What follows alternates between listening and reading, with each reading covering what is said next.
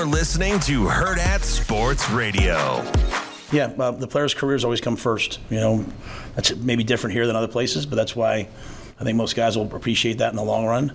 Um, and we have, like I said, like I hope you guys see, like what I say, I really mean. Like I told you, we have some good guys that are registering, like James Williams. I, I wasn't lying, right? Like we've got some good players just sitting there waiting their turns. You know, Quinton Eyes got in last game.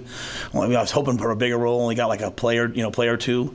But Quinton's ready to go. But you know, my plan is if we can to register guys. This might affect Jaden Doss, depending on how fast Billy comes back, because Jaden's now played in two games, but I think Jaden's going to play play. So if you're going to go out there and play fifty, sixty snaps, then to me it's, you know, it's worth playing in five or six games, seven games.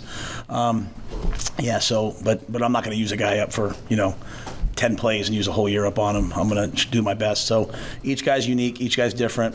Um, On the offensive line, we have some really good young O-linemen that we've been redshirting, you know, and Sam Sledge and Gunnar Gottula. Gunnar was there with us in the spring. Gunnar can play. And so those guys are coming up on, hey, they've got four games, so they'll be ready in the jumbo tight end and the field goal team.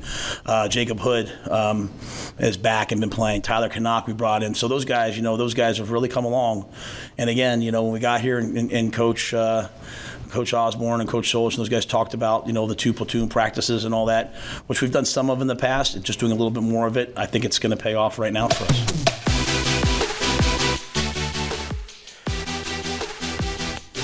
Welcome back. We're halfway through the show here on Hurrdat Sports Radio. I'm Ravi Lulla. Andrew Rogers here as well.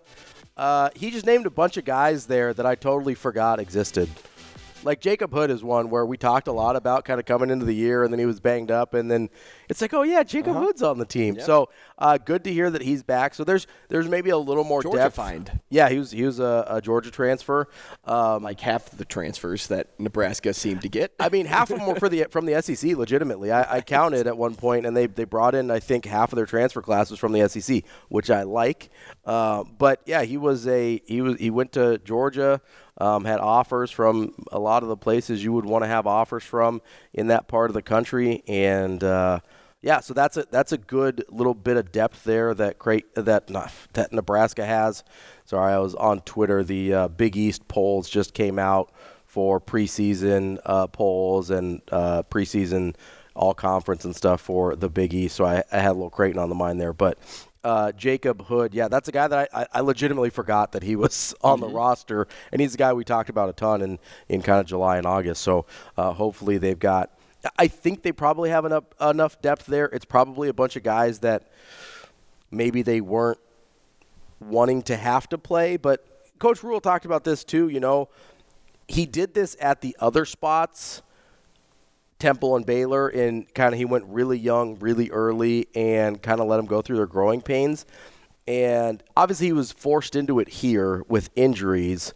And he kind of made it sound like he wasn't forced into it at the other places, but he kind of was too, because the older guys weren't bought in at the other places. So his hand was forced there too, just in a different way. Mm-hmm. And especially with a guy like Matt Rule, where – buy-in is probably the most important thing you can bring to the table. Like buy-in, which to me includes like effort and, and consistency and things like that, and doing the things you're asked of, or that, that are asked of you. And so really his hand was forced at Baylor and Temple too, because I bet if he had older guys on the roster that were bought in, he probably wouldn't have done what he did at those places and kind of started from ground zero. The fact that he's got buy-in at Nebraska from the older guys, which I genuinely believe he does. You just look at the way these guys play, and I think it's hard to argue anything but that. Um, and he's been forced into it for different reasons here, right? But both situations, or all three situations, kind of had his hand forced into playing some guys that probably weren't ready to see the field, but, you know, there's sometimes there's only one way to get ready, and that's to just be thrown in the fire. Um, hopefully, hopefully the offensive line can – Uh, you know, I'm going to mix metaphors here, but learn how to swim, right? Like they're in a sink or swim situation here. Mm-hmm. The offensive line is the one that concerns me the that's, most. That's the question mark moving forward. Because that's the one group that had mostly ma- remained intact until this week, and now all of a sudden you've got some pretty major issues there. Like I said, sixty percent of your line is going to be gone this week at least, and the next couple weeks, um, forty percent gone for the season.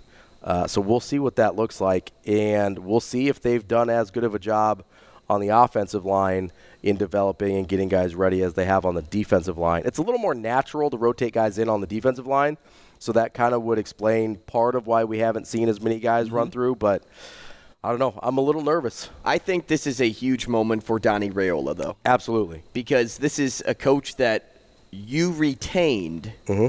because you felt he was the only one that matched the vision moving forward. Yeah, you liked what he brought to the table, and you liked where his head was at. So this is kind of – you mentioned sink or swim with the O-line. This could be sink or swim with Donovan Raiola, too. Sure. Because if he swims, which is the expectation, it re reaffirms everything about what Matt Rule has done since he's gotten here. Yeah, it's a proof of everything. Concept moment for the coaching staff, right? Because you mentioned the reputation of, at, at Baylor and at Temple, mm-hmm. but especially at Baylor when they went with the with the young guys for buy-in purposes.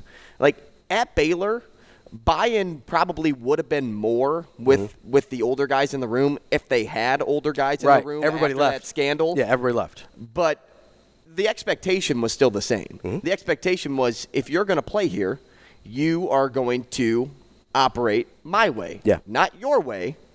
It's my way or the highway. Yeah, meet the standard. And that's what he did when he got to Nebraska, too. But the big thing was he kept Donovan Raiola on the staff. Mm-hmm. He kept nobody else, but he kept him for a reason. This is where he will shine, or this is his moment to shine, and to tell the whole world this is why I was the one that deserved to stay. Mm-hmm. Not just because I can reiterate everything Coach Rule wants out of me and this team, but it's because I created I, our line was better than people gave us credit for last year, and I was able to create an idea of what once was a good O-line and bring it back to fruition. Yeah, and to create depth in a in a position group where people actively questioned how many guys that were even good enough to play as starters, much less um, have any sort of rotational. And it also there. shows the development that Donnie Raiola is putting in with these young guys, too, yeah. because if they step up and are productive,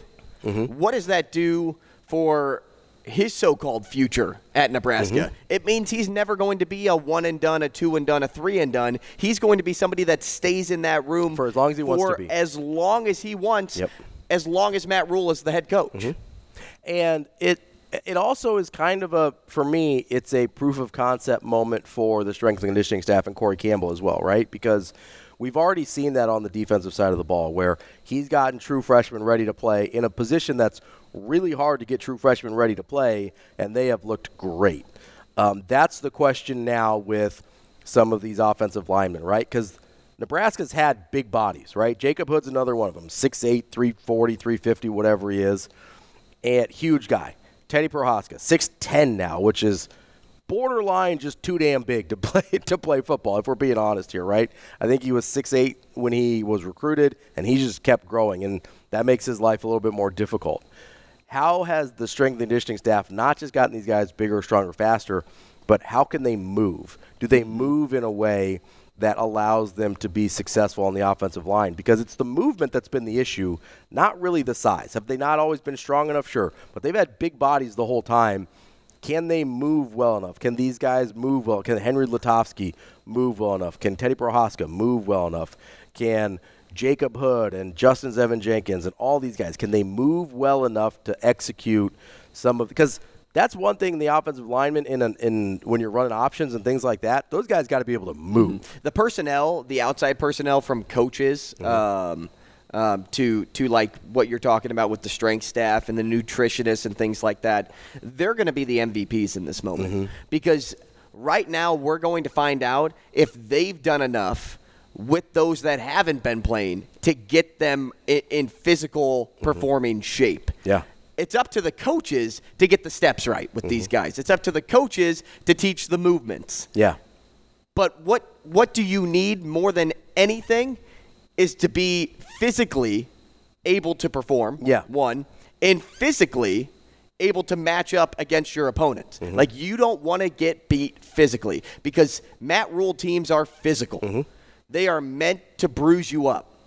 But if you bring in guys that aren't fitting that mold – if you bring in guys that get beat up and don't do the beating, then it's going to be telling of not uh, those that are either you know, planning the meals, mm-hmm. those that are, you know, planning the workouts, they're going to be the ones that may need to step up their game and, and get these guys physically ready to perform at a moment's notice. Yeah, absolutely. And if you want to perform at the sportsbook, go over to Warhorse Sportsbook and Casino. I do have to get out there. You need to get out there. I have to cash in some winning tickets, baby. You got some winners? Let's go. Cash in some winners. Mm-hmm. We are uh, brought to you by Warhorse Sportsbook. They're the best place in Nebraska to place your sports bets. You got to be in person to do it, but you can do it from your kiosk, from a sportsbook teller, or if you are in person, you can use the Q R codes and scan from the app to place your wagers as well in person. Warhorse Sportsbook, no bets, no glory. Coming up next, we will talk some Wisconsin football here on Hurrdat Sports Radio.